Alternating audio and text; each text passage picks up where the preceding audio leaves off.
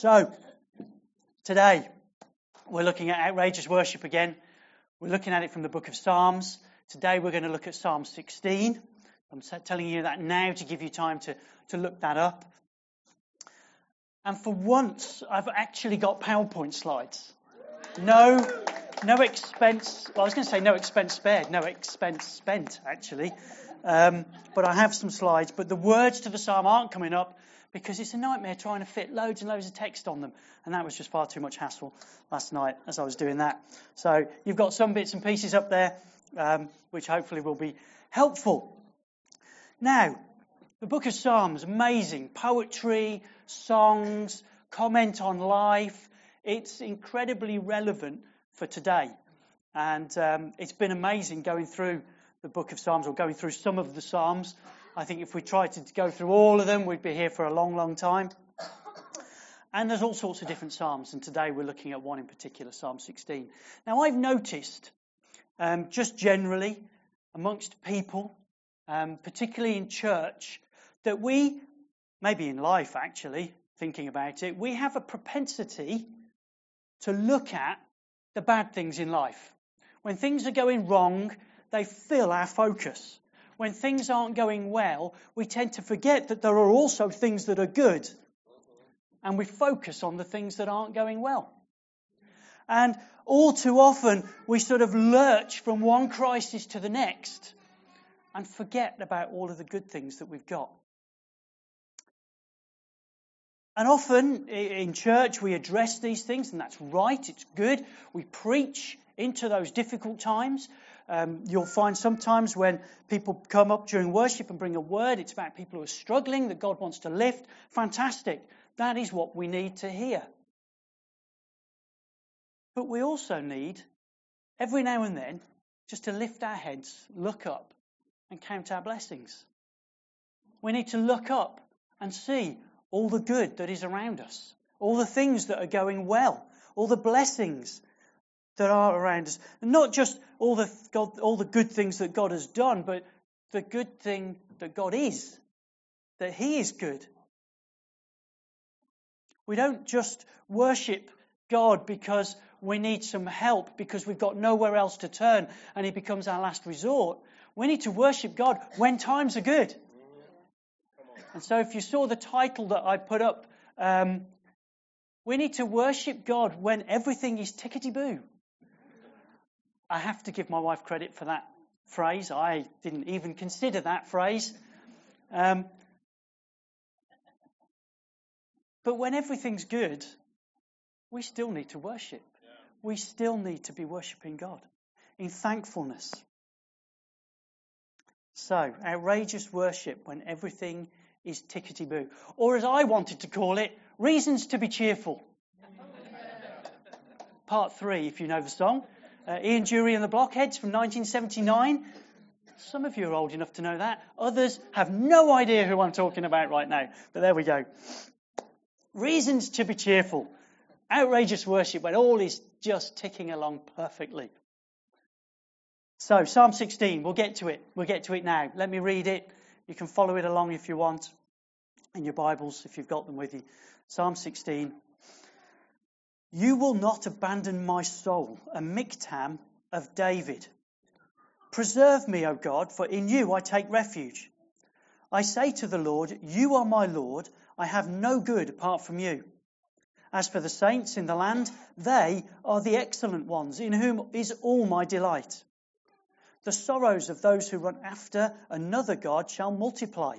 Their drink offerings of blood I will not pour out, or take their names on my lips. The Lord is my chosen portion and my cup. You hold my lot. The lines have fallen for me in pleasant places. Indeed, I have a beautiful inheritance. I bless the Lord who gives me counsel. In the night, also my heart instructs me. I have set the Lord always before me. Because he is at my right hand, I shall not be shaken. Therefore, my heart is glad, and my whole being rejoices. My flesh also dwells secure. For you will not abandon my soul to Sheol, or let your Holy One see corruption. You make known to me the path of life. In your presence there is fullness of joy. At your right hand are pleasures evermore. Now, it would be obvious to speak on the last verse there, uh, but I spoke on that a few weeks ago, and so I'm not going to focus on that verse today, but we'll get to that in a moment. So, a couple of weeks ago, Simon spoke and he talked about the importance of context. What is the context of this psalm? Who wrote it, and what were they going through when they wrote it? The problem we have with this psalm is we have no idea where this fits in David's life. We don't know the context of this psalm. We, we, can't, we can't see that. Now, we we can see that he'd gone through a crisis of some sort. Verse 1 Preserve me, O God, for in you I take refuge. So we know something had happened, but we don't know whether David was going through it then, whether he'd gone through it, and which part of his life this fits into. Now, in the first few lines, again, um, Simon pointed this out a few weeks ago. There's a few lines at the beginning of that psalm which are part of it. You will not abandon my soul, a miktam of David. Now, not only do we not know the context, but people aren't entirely sure what miktam means. But it's thought that, and I read this, you know, I, I don't research these things, but others do, thankfully that Miktam was probably an inscriptional poem. So it could have been that this psalm was written on some sort of monument or uh, some kind of yeah monument or something like that that stood there to celebrate God bringing them out of a crisis, bringing David out of a crisis. It's not 100% clear, but that's what is it's thought. And this psalm is known as a psalm of confidence. Because as you read it, you can see that David has a huge confidence in God, in what he's done and what he will do. Now, it does say a miktam of David, and I'm saying David. It only says David in that bit. It doesn't say David anywhere else. But I think it's fairly uh, well accepted that this is probably David writing this. So that's the context or lack of it. What about the structure of the psalm? You can see on the slide there is a structure to this. Now, when it comes to looking at the structure of psalms, don't think that you have to go to a commentary or some form of scholarship to understand the structure. Some of them we do because some of them are Hebrew poems of different sorts and different kinds of literature like that.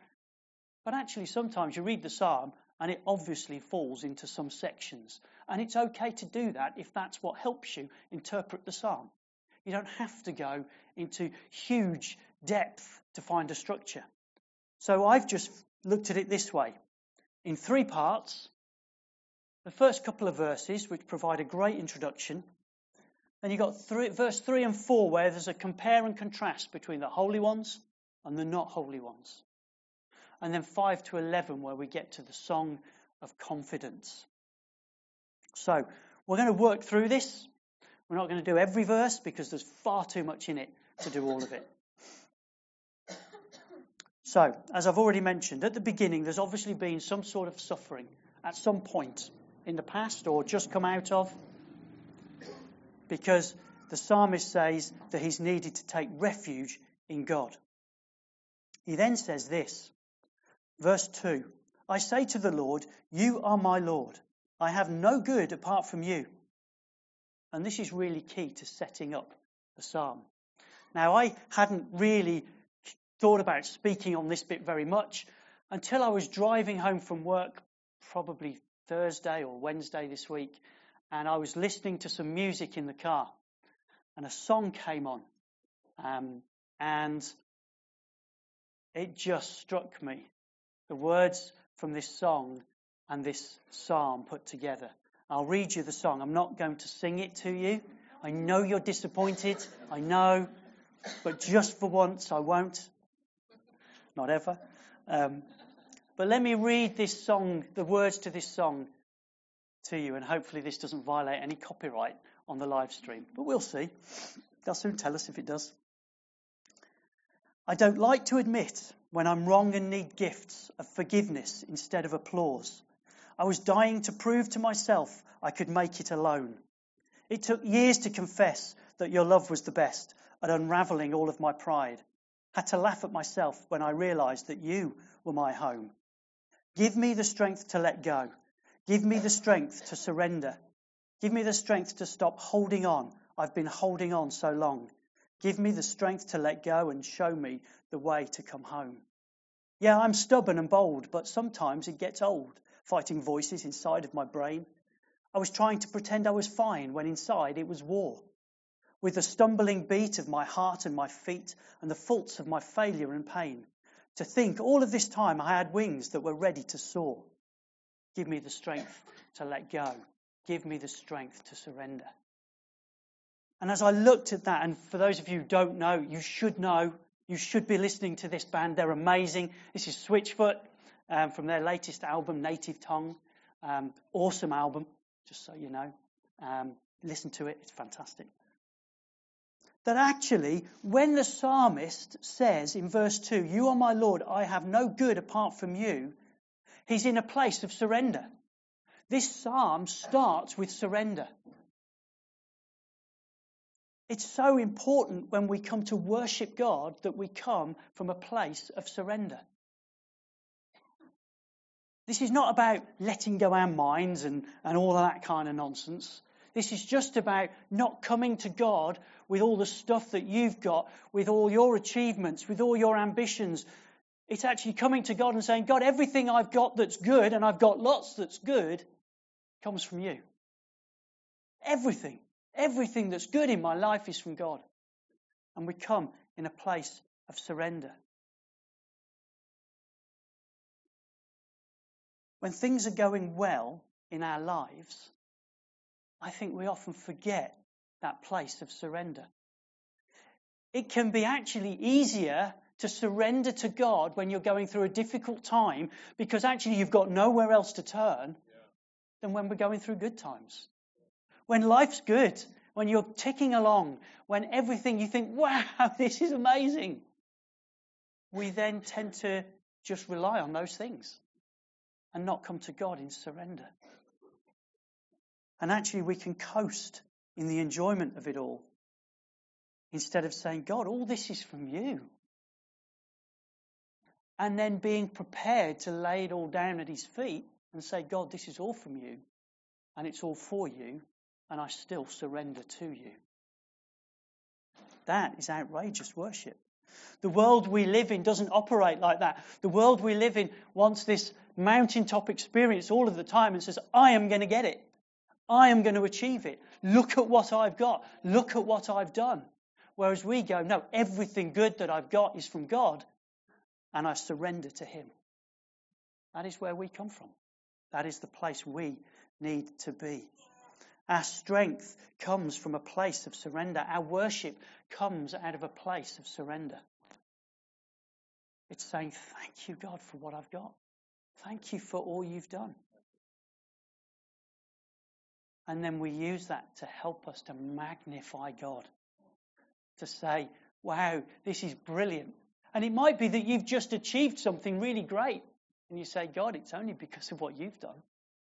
It's only because of what you've done.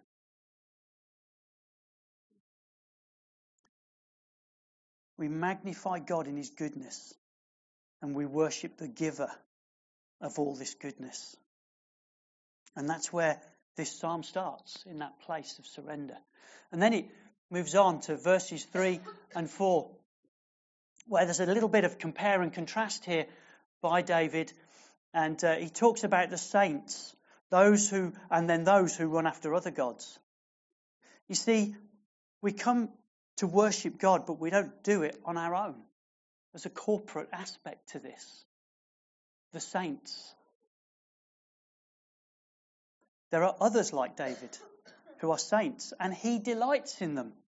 That's what it says in verse verse 3 as for the saints in the land they are the excellent ones in whom is all my delight David delights in those around him who are also surrendered to God.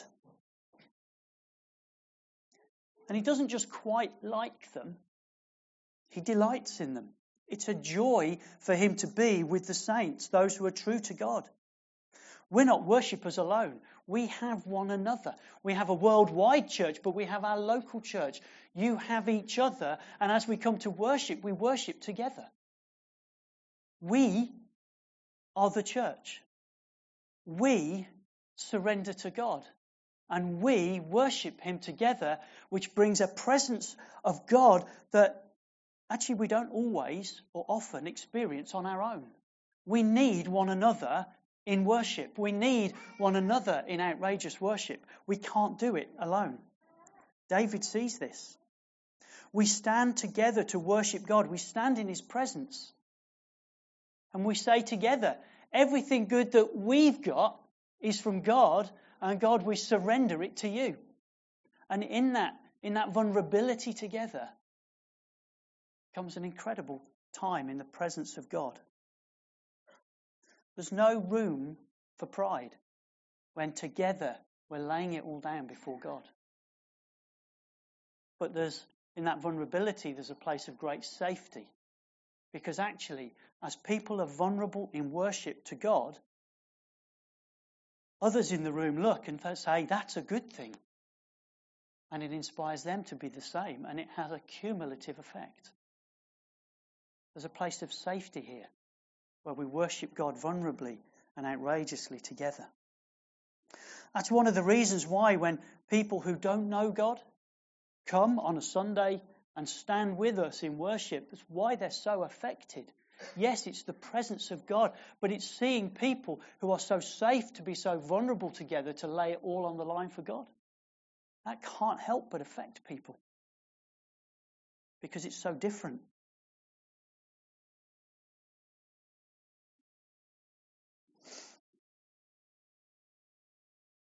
Part of this series, we've also been uh, looking at a prophetic word that was brought by Julian Adams a number of years ago which is where the title Outrageous Worship came from.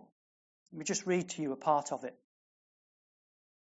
And so, Jubilee Church, I want you to understand today, says the Lord, that you will usher in my reign in the context of outrageous worship that will mark this church in this season. What will shift the atmosphere in this season, what will replace spiritual strongholds, will come from a place of outrageous worship. So get ready for I'm redefining you. For the place that you dwell in the Spirit is too small. I'm taking you to a much larger space. I'm taking you to a much larger place.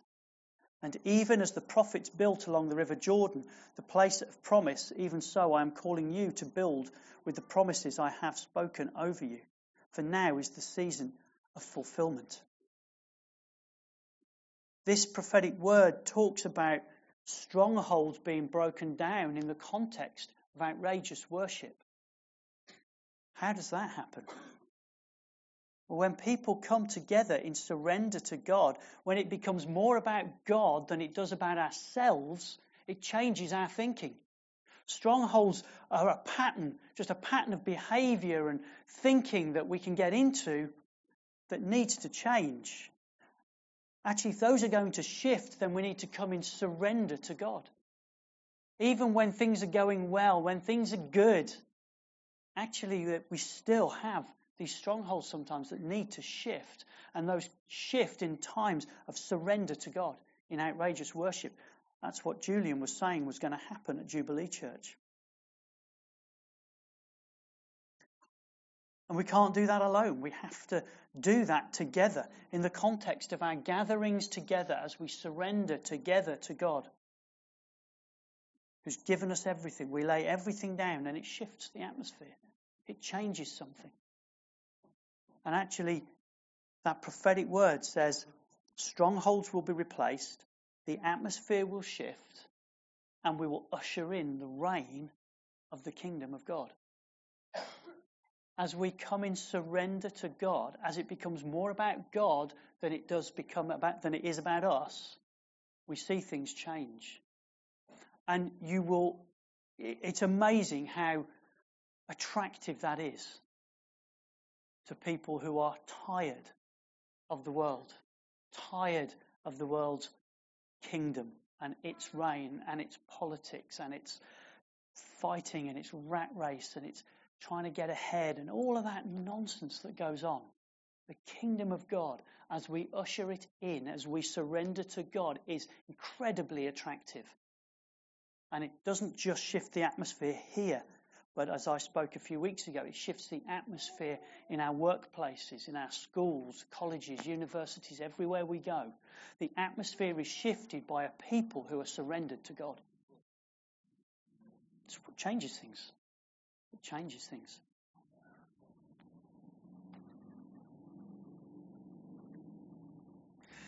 And um, David in this psalm compares these saints with those who are not. And when Joe spoke recently in this series, he talked about and he spoke from a psalm where he said, Everyone else seems to prosper except us. Well, actually, David addresses this in this psalm where he actually calls out the fact that while it looks like they are, in the end they won't. Because in verse 4 it says, The sorrows of those who run after another God shall multiply. Their sorrows will multiply. He said, And I'm not going that way. Their drink offerings of blood I will not pour out, or take their names on my lips. So actually, he compares there, he compares the total difference between those who are saints and those who are not. And actually, the conclusion Joe came to, the conclusion it comes to in this psalm, the conclusion we come to is actually, no, we're going the right way here. Our surrender to God, while sometimes looks counterintuitive, while sometimes it can look like we're not doing as well compared to people outside the church, actually, we're doing really well because we've got God. We're part of His family. And then we move on in the psalm to verses 5 to 11, and I can't I can't speak on all of these verses, um, but this is the song of confidence. This is a confidence in the goodness of God, confidence in the outcome of every part of life. The verse that just particularly stuck with me that I wanted to focus on today from this section is verse 6. The lines have fallen for me in pleasant places. Indeed, I have a beautiful inheritance. Things are going well for David at this point. You know, we look at David's life, and just so often he seems to have things that are just not going that well, often of his own making. But here, he's worshipping God when all is good. He's got reasons to be cheerful. It's all tickety boo, it's hunky dory, it's whatever other phrase you want to use for that. What does he mean by this verse, though? The lines have fallen for me in pleasant places. These lines are a picture of a boundary.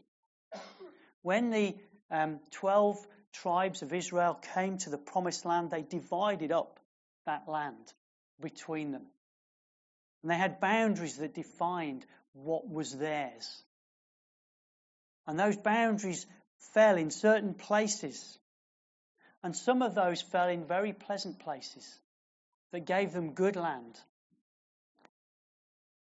And they were happy with it. They were happy with where mostly the, where the boundaries fell. But it wasn't just about the land, it was about where those lines fell. It was about the promise of God. Those boundaries fell for them, defining their part of the promise of God. This was how they, they, they, they divided up the land.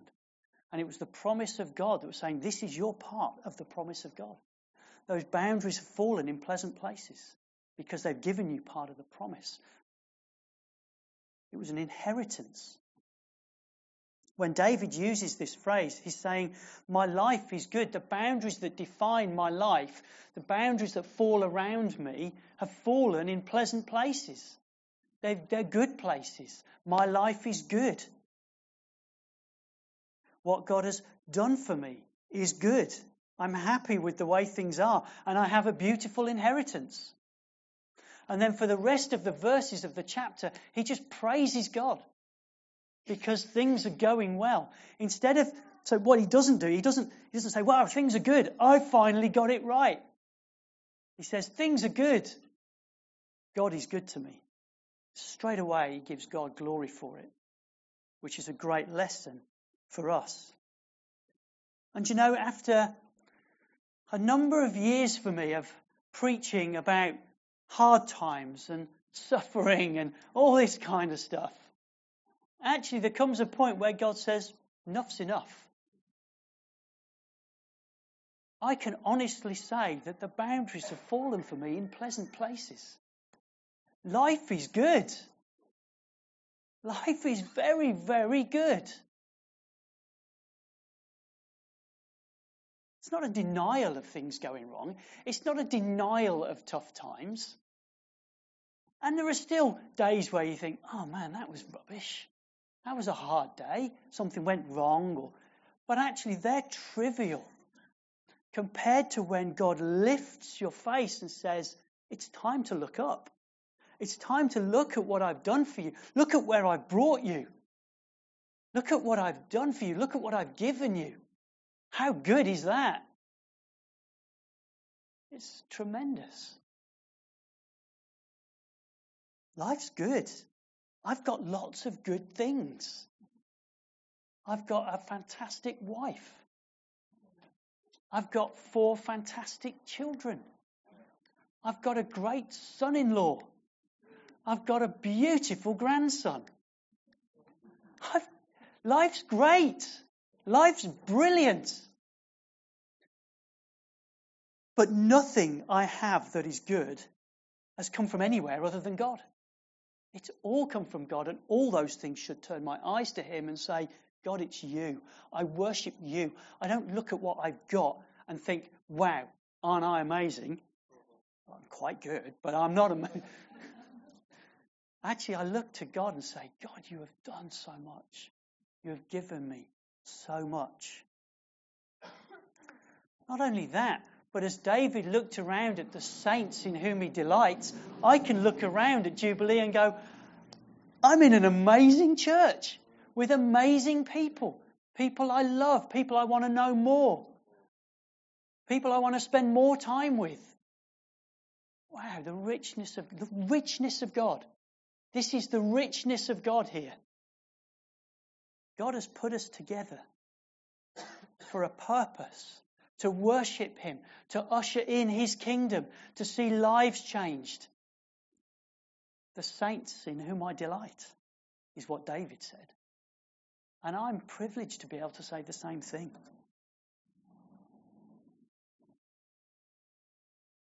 It's not just for me, though, and for you on our own. You see, I think we can apply this verse corporately too. I don't think I put it up on there. But actually, when you look at verse 6, the lines have fallen for us in pleasant places. Indeed, we have a beautiful inheritance. Actually, for Jubilee Church, the lines have fallen for us in pleasant places. We have been going through just an incredible time of knowing the glory of God, of being in His presence together. And it's an amazing thing. And we can celebrate that together, that God is doing an amazing thing with us. The lines have fallen for us in pleasant places. We've got an inheritance. We've got one and we've got more to come. It's amazing. What a fantastic time to be part of Jubilee Church. I am so grateful to be part of Jubilee Church. All the tough times that brought me here, I would definitely go through them again so I can be here. I would choose them so I could be here. Because this is a pleasant place. It's funny, isn't it? It's a funny word to use, pleasant. I think sometimes in our language, the word pleasant can actually feel a bit weak as a word. But actually, to me, what it conjures up is just feet up, lying back, sun shining, nice Scottish loch in front of me, and mountains all around. It's a pleasant place. Actually, what it conjures up is a I, for me, the word pleasant is, is that it's not a weak word, but it's a rich word. It's a full word. Actually, it's about not striving. It's about not working hard. It's about being just given something We don't have to work hard for these boundaries to fall in pleasant places. God is doing it and has done it. We just need to look up and see what He's done. And guess what? I don't believe those boundaries for Jubilee Church are fixed. I think they're moving and they're expanding and they're getting bigger and God is expanding our borders. He's doing more with us. He's getting us ready for more. He's saying, look how good this is. This is nothing compared to what I'm going to do. That's what that prophetic word is all about. There's going to be more. More of the presence of God more prophetic words, more gifting, more people. God has got more people for us in this place. There's going to come a point where even in summer we can't fit people in because God is moving the boundaries of the church. He's expanding us. But part of the key to that is us being surrendered to God and worshipping Him outrageously when things are good, when things are bad, no matter what the circumstances, no matter what people say, no matter what our life is like, whether it's good or not, actually worshipping God like that, no matter what, is outrageous. And that is what God wants us to do, and that we believe is the key to seeing what God wants next and what God is going to do next. So while my picture of sitting back on the shores of a loch, looking at the mountains. Actually, I'd rather be on top of the mountains, but this is not about us just sitting back and becoming complacent just because God's done some good things. I think that's the other danger when, when things are good, when things are going well, we can get a little complacent, so I can sit back and coast now. Actually, God wants us to push into more. God wants us to press into what He's got and actually say, wow, this is good. But it can still be even better.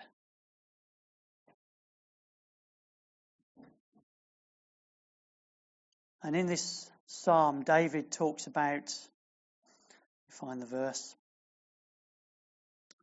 Indeed, I have a beautiful inheritance.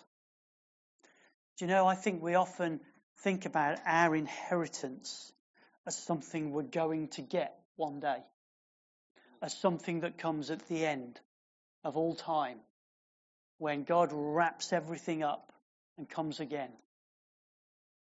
That's when we'll get the fullness of our inheritance, but actually, our inheritance starts now. We're seated in heavenly places. We belong to Jesus. We're part of his family. He's with us now. Our inheritance starts now. It's a beautiful inheritance. It's your salvation. It's your being in God's family. You've got it now. That inheritance, enjoy it. Make the most of it. But actually, there's more of it to come. Because while it's good now, it's going to get better. Even better. So, how do we draw all this together and bring it to an end so we can all have coffee? Firstly, let's enjoy the pleasant places. Enjoy them. There is nothing wrong with enjoying them. I think sometimes because there is opposition in the Christian life, there is persecution, there is struggle, and it's part of what defines us as a people that we accept it and we know it's part of it. But actually, enjoy the good times as well. Enjoy the pleasant places. Worship God for the pleasant places. Enjoy them. Make the most of them. Worship God and praise Him for them. When life is good, revel in it. And don't feel guilty about it. Because sometimes we can do that. We can see what other people are going through and think, oh, better not celebrate too much. No, celebrate the good times. It's good to do and right to do. But don't forget God in the good times. Don't forget they are from Him. And I think the other thing to learn from this is about breaking strongholds. That actually God gives us the good times to change our thinking, to allow His goodness to change the way we think, to break down those strongholds, to enjoy those pleasant places. Acknowledge the good. Because actually, what acknowledging the good does is breaks the pattern of thinking only about the struggle. Like I said at the beginning, sometimes I think we get so preoccupied with what's not right that we forget to lift our heads to what's good. And actually, we get into a pattern of thinking that says it's always a struggle. I always need help. I always need something. Actually, lift your face to God. That's who you need. Look at Him because He's got good stuff for you and He's given you good stuff already. And actually, that breaks that pattern of thinking.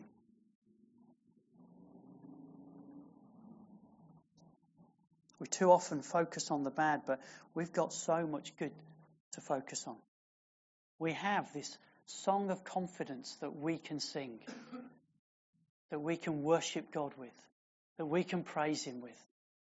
Let's do it. Let's worship God with a song of confidence. Don't mean literally because I hadn't asked the band to do anything, so, um, and we're running out of time. But let's not forget God in the good times. Let's worship Him outrageously when things are going well. As you go out this afternoon from here and the sun's shining and you think, yeah, life's pretty good, thank God for it. Worship Him for it. And remember that the lines have fallen for you in pleasant places. It's undeniable. Remember it, let it get into you, and worship God for it. I think I'm going to finish there. Yes, please do say something. I, I, was sitting there thinking, what stronghold is this coming up against? As Paul was speaking there, what stronghold is this challenging? Uh, I had a bit of a revelation over the summer. I've been reading Brené Brown. Anybody? She's just like my hero. And uh, one of the things she said is how we fear celebrating uh, anything because we fear that it might all go wrong. So don't mm-hmm. celebrate mm. too much. So she described going in to see her children when they were sleeping and just looking at them and thinking, I just want to celebrate the fact that I've got this beautiful child and his life and his breathing and all this. But what about if they get ill? What about if they die? What about if? And I think there is, I, I, I, don't know if hmm. Paul was just saying, I've got a good life. This, and immediately you start thinking, yeah, but what about other people? They're struggling. They're, and so we are afraid of celebrating the good that's right in front of us. There's a courage that's needed to say, I'm going to celebrate the good that's right in front of me. I'm going to celebrate what's happening in my life today. I'm going to thank God for that. That's the stronghold there that I'm going to celebrate anyway. Even if everything goes wrong tomorrow, I'm not even going to think about that because I'm living now in, in the, the vulnerability of trusting God in the everyday. And I just feel like God wants to shift something in our thinking so that we can actually celebrate. You know, it says, we started today with talking about rejoicing. Rejoice with those that rejoice. That's the command. Rejoice. We mourn also with those that mourn, but we have to rejoice with those that rejoice. We're better at mourning than we are rejoicing, don't you think? That's the stronghold right yeah, there. Yeah. And I feel like God wants to break that stronghold yeah. so that we can actually rejoice, mm. so that we can actually celebrate the good of what we have and who we are in God. Mm. Do you agree with me? Yes. Yes. Sh- shall we just ask God to break that stronghold? Paul, can you pray for us? Yeah, yeah, yeah. Let's stand together. Yeah. Oh, you've got the mic. I've got one.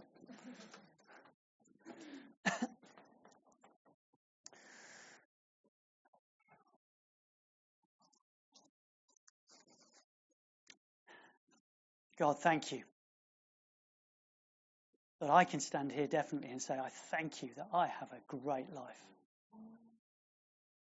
Unashamedly, I can say, God, you've blessed me, and I celebrate.